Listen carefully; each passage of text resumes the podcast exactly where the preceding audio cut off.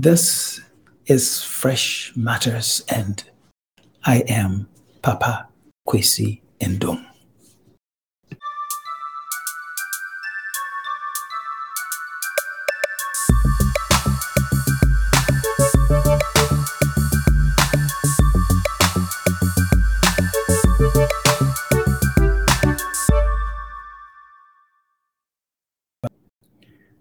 I believe that the most important, the most important challenge, you can also look at it as an opportunity that is in front of the country Ghana is fixing the 1992 Constitution. Yes, many people talk about the financial position of the country. I heard um, one business leader stating clearly on television today that the country is broke. And he gave all manner of statistics. He quoted from the the, the budget read by the Minister of Finance in Parliament to prove his point. And he went on and on and on about the figures, the numbers, the financials. He talked about the debt, the overpowering debt of the country. But I am saying that the most important challenge is not the debt hanging over the country's head. It is not the budget deficit. It is not the fact of being broke. Because there are reasons why those negative conditions exist. I believe that the foundation of the troubles of the country can be found within the 1992 Constitution. And, and that is why I want to applaud the Progressive People's Party. Yes, you might say that I am part of that political party, and it's no surprise that I will say this, but it is important to recognize that this one political party, PPP, has since its beginning made fixing the 1992 Constitution one, one of its most urgent, most critical, most important initiatives that they have put into their policy document, which is normally called a manifesto. And they have declared December 7th, 2021 as a fix the Constitution day in order to give publicity to that need, in order to give that advocacy more push and in order to bring more people to understand that that matter ought not to be a partisan politics agenda. It cannot belong to any political party, just as the Constitution does not belong to any political party, ethnic group, religious organization, and so on and so forth. It belongs to everybody. Belongs to everybody. And so when today, yesterday, the day before, and so on and so forth, there's this matter that is hanging around the country over, well, how many people are in parliament, uh, whether parliament voted uh, not to approve the 2022 budget presented by the Minister of Finance or not. Um, and then you have some people, you know, talking that old cliche.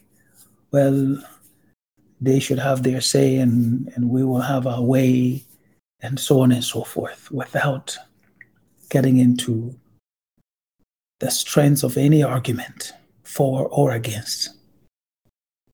And so let me talk a little bit. And I want to present this matter again. Imagine if you are in the United States of America, if you know the USA, just imagine that all the governors in the US are all appointed by the President of the Republic. So today, President Biden would appoint all of the governors in all the states in the United States of America. And then if you take one state with a number of different counties, so that a county chief executive in, let's say, Wisconsin would be appointed by President Biden, all of them in the United States, all of them in the state of Wisconsin. And that the county board of supervisors, the county board of supervisors would not be elected, that they would be appointed. A third of them would be appointed by President Biden. And then you go down to the city or the municipal level. So, the city of Milwaukee in Wisconsin the city council members, that a third of them would be appointed by President Biden sitting in Washington, D.C., and that the mayor, the mayor of the city of Milwaukee would be appointed by President Biden and to be confirmed by the city council members. So the same then would be for Washington, D.C., that the city's council members, a third of them, would be appointed by President Biden. That a third of all the different city councils, the, the, the county board of supervisors, whatever name they are called, in every state, they'll be appointed by the same president, that one man. And that's, and that's the mayors, all of them, the mayor of the city of Los Angeles, New York City, Dallas, Texas, Atlanta, Minneapolis, everywhere, they would all be appointed by the person who fills the position of President of the United States of America. What would America look like? How would Americans behave? How would America develop? What would happen to the freedoms? What would happen to the enterprise of people? How, how would it work? Or you went to the United Kingdom and all those councils that they have, you would have a, th- a third of them appointed by the prime minister. Can you imagine? And can you imagine that the same would happen in Japan? The same would happen in Canada, in Mexico, and so on and so forth.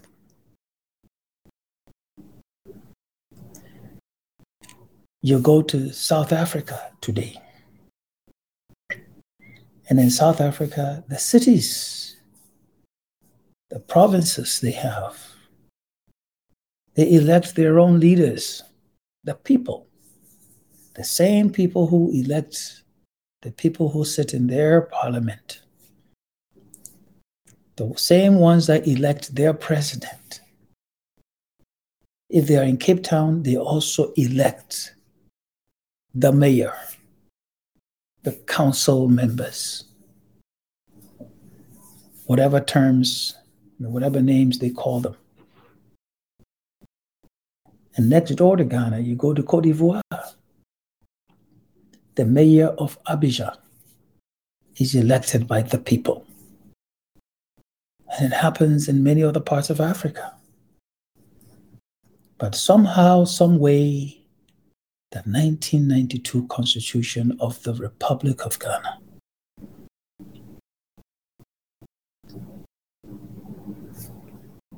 relies on one individual, whether that person is a man or a woman, doesn't matter. Doesn't matter which political party, whoever occupies that office.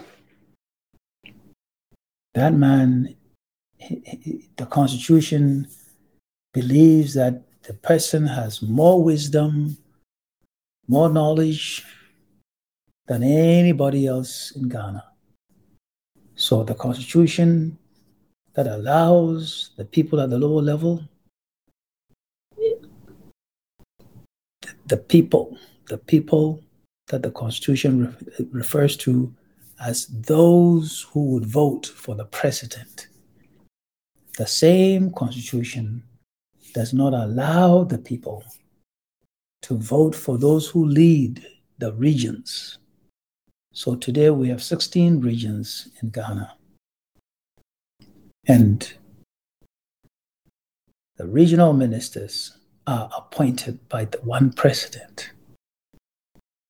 And that all of what you might call a mayor for the municipal authorities, for the metropolitan authorities, for the districts, all of them throughout Ghana are appointed by the same one person, the president.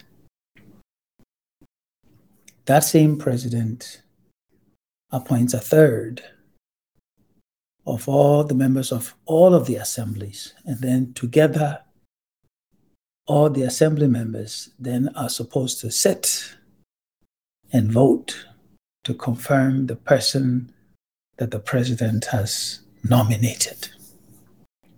And recently, Ghanaians have been the witnesses of the chaos.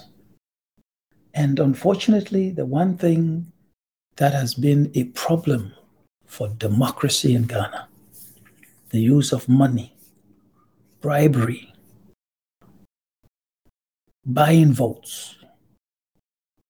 It's very openly, even to the extent that, oh, some people who um, gave monies to assembly members to vote for them to become the mayor or the chief executive of an area um, didn't get the votes that they, they were looking for and went back to demand their monies back openly. And the public knows it. The media covered it a little bit, not as much as they should have. But it looks like nobody cares. Nobody sees that as, as anything unique, anything strange, because they, they believe that is what happens throughout elections in, in, in Ghana.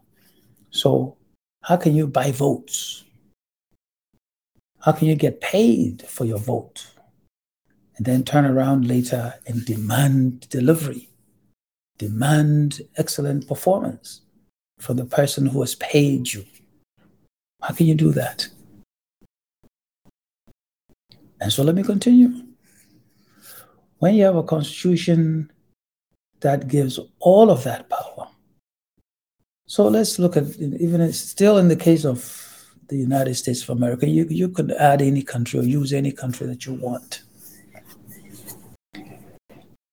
Every important office every important office in government at all the levels national,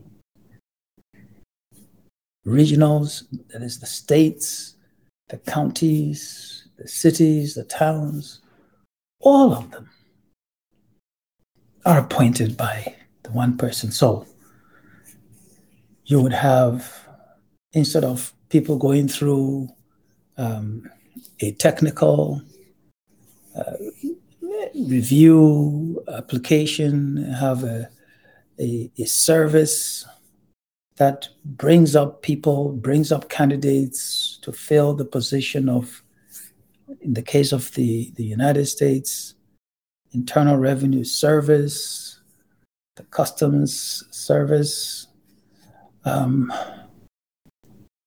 the Postal Service, all of those, all of those positions in, the, in, in Ghana are appointed by the same one president. So you have thousands and thousands of positions throughout the country. So it means that given the partisan nature of things,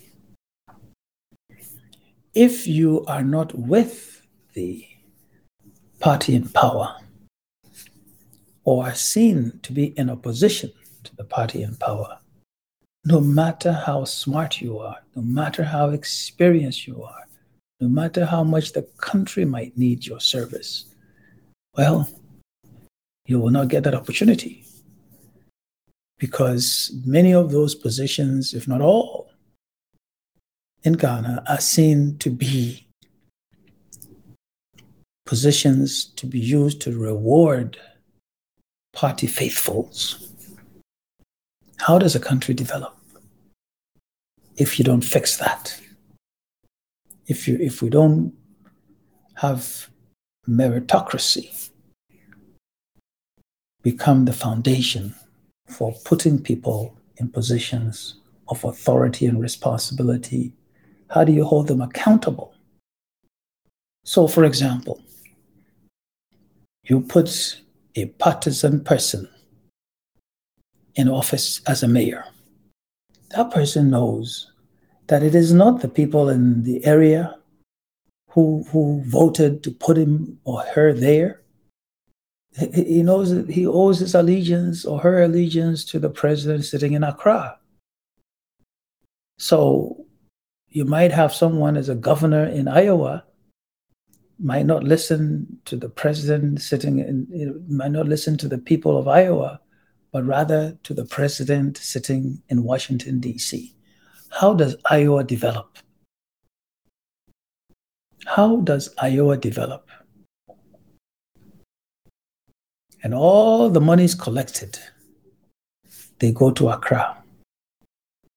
So the people sitting in Iowa will be sitting in Iowa or California to wait for money to come from Washington, D.C. before they move to do anything at all.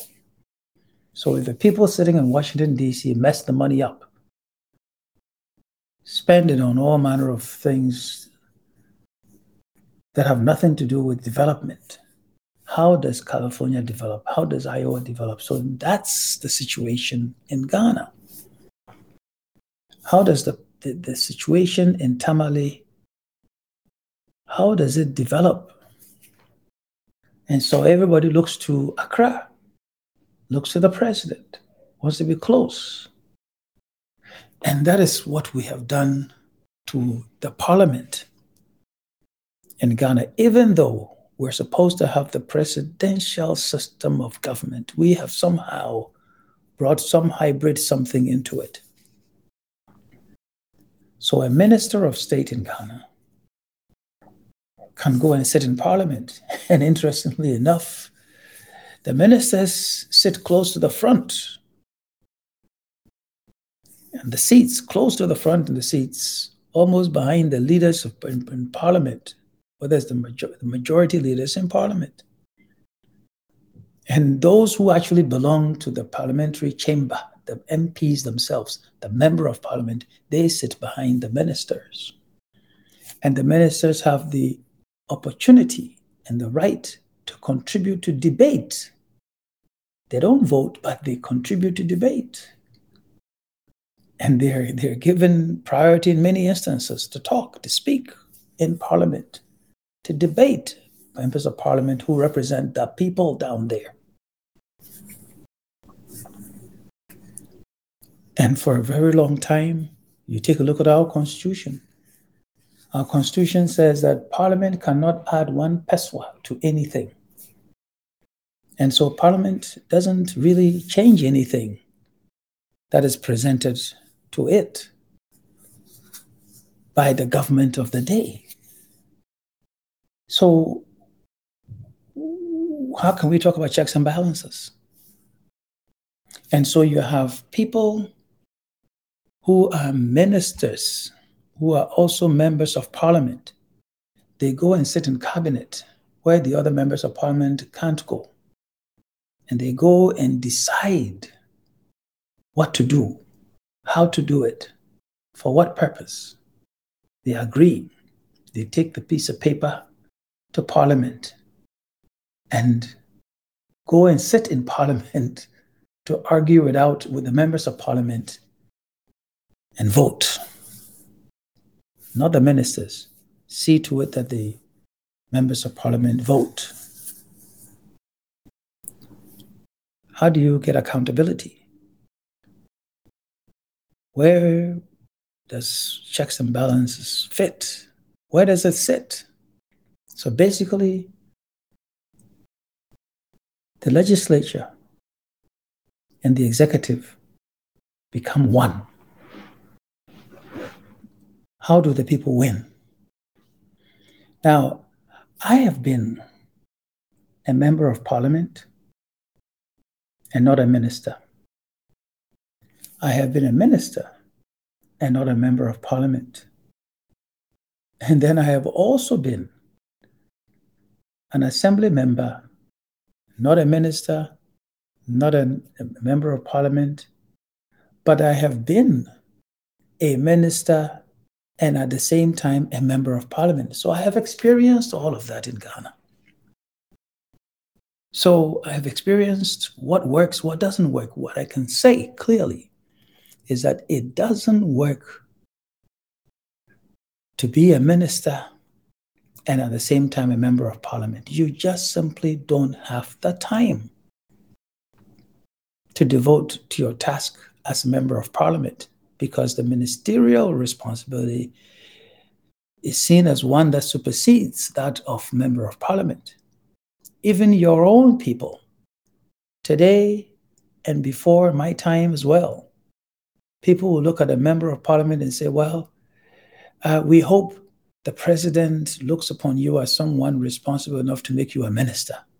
And if you are not made a minister, they say, well, what's wrong with you? If you belong to the same political party as the as the president. So everybody pushes their MP to tr- try and become a minister. So it means becoming an MP is just is only the key to becoming a minister. It's just the key to become a minister. So the job of member of parliament, the one who's supposed to go and devote 100% of their time to make good laws, to challenge and make sure that what is presented to Parliament by the executive, to make sure that those things are good for the people, that those things will be cost effective, that those things will work to lift the country up. Those, that responsibility it just simply it can't happen. Not under this constitution. So if, for example, I was a minister of energy, very, very, very demanding ministry, an essential one. So if there are power problems in the country, which happen then and happen, they happen now, which one am I going to do? You get up in the morning, should I go to Parliament and sit there all day? or go and help solve the problems to do with energy. And we have so many people, so many talented people in Ghana. Why should we give the same person the jobs of member of parliament and minister of state? Why? When we need to share the task, we need to share the burden, we need to bring a variety of people to the task to lift up the country. So, how are you going to develop? And who is going to challenge the decisions? So, if we are in debt, how did the debt come? How did the problems arise? It's the Constitution. It is the Constitution that has put us where we are. And so we should look at fixing it. And so let the people vote wherever they may be. Let them vote for all of their assembly members. Let them vote for their chief executives, whether it's a district, metropolitan, or municipal one. Let's make sure that no MP becomes a minister of state and stays one. So if an MP becomes a minister of state, he or she must resign from parliament so somebody else can go there. Let's separate the two. So, cabinet and the executive, one side, the legislature, members of parliament, another side. Do you think a member of parliament for a ruling party in Ghana can get up and say to the whole world, I don't agree to this, this move, this budget, or this bill that has been presented by the president? Can a member of parliament today in Ghana with this constitution, can they do this? Can they say this? Well, ask yourself, take a look around. I'm saying this is what is constraining our development in Ghana. So, if with all of this, the, the PPP says, let's have December 7th become become the the date that they, they spread the word to fix the Constitution. Let's support them. Let's support them. Let's join them. No matter which political party, religious group you're a member of, so that some change can come, so that we can strengthen the base of the country, so that the decision making will spread, responsibility will spread. And if we decentralize this way, then we decentralize the funds as well. So any any municipality, district, metropolitan area, they will determine determine their own priorities, local priorities, and do what is needed for the people down there. And then there will be a variety as well. Because, you know, in Ghana, there are parts of the country that like PPP people, like NDC people, like NPP people, like CPP people, like independent people. So when we change the constitution to let the people vote for whom they want, a variety of people would also get into government. And if they don't do the right things, well, the people will go the next time and vote them out. If they like them, they will let them continue. And there will not be one person sitting in Accra being the be all and end all in the country. Having everybody go one way. And if you're seen not to be liked by that person or that party, well, then you sit out the system for a whole four years maybe a whole eight years. So you wait. You wait. So either there's a feast or there's a famine. And because of our swinging pendulum, feast, famine, feast, famine, we go up, up, up, front, front, front, then we go back, back, back, down, down, down. That is our problem. And yes, I haven't talked money. I haven't talked infrastructure. I haven't talked anything specific. But I'm saying give the power to the people down there. Let's decentralize. And let's democratize leadership. Spread it amongst different people, men and women, around the country. And you will see what will happen with development and prosperity in the country. And I have often said nobody's taking me seriously, and, and just for talking sake. If I had the responsibility to develop Elmina and its surrounding areas, or Komenda Edina Eguafo Abirem, KEEA,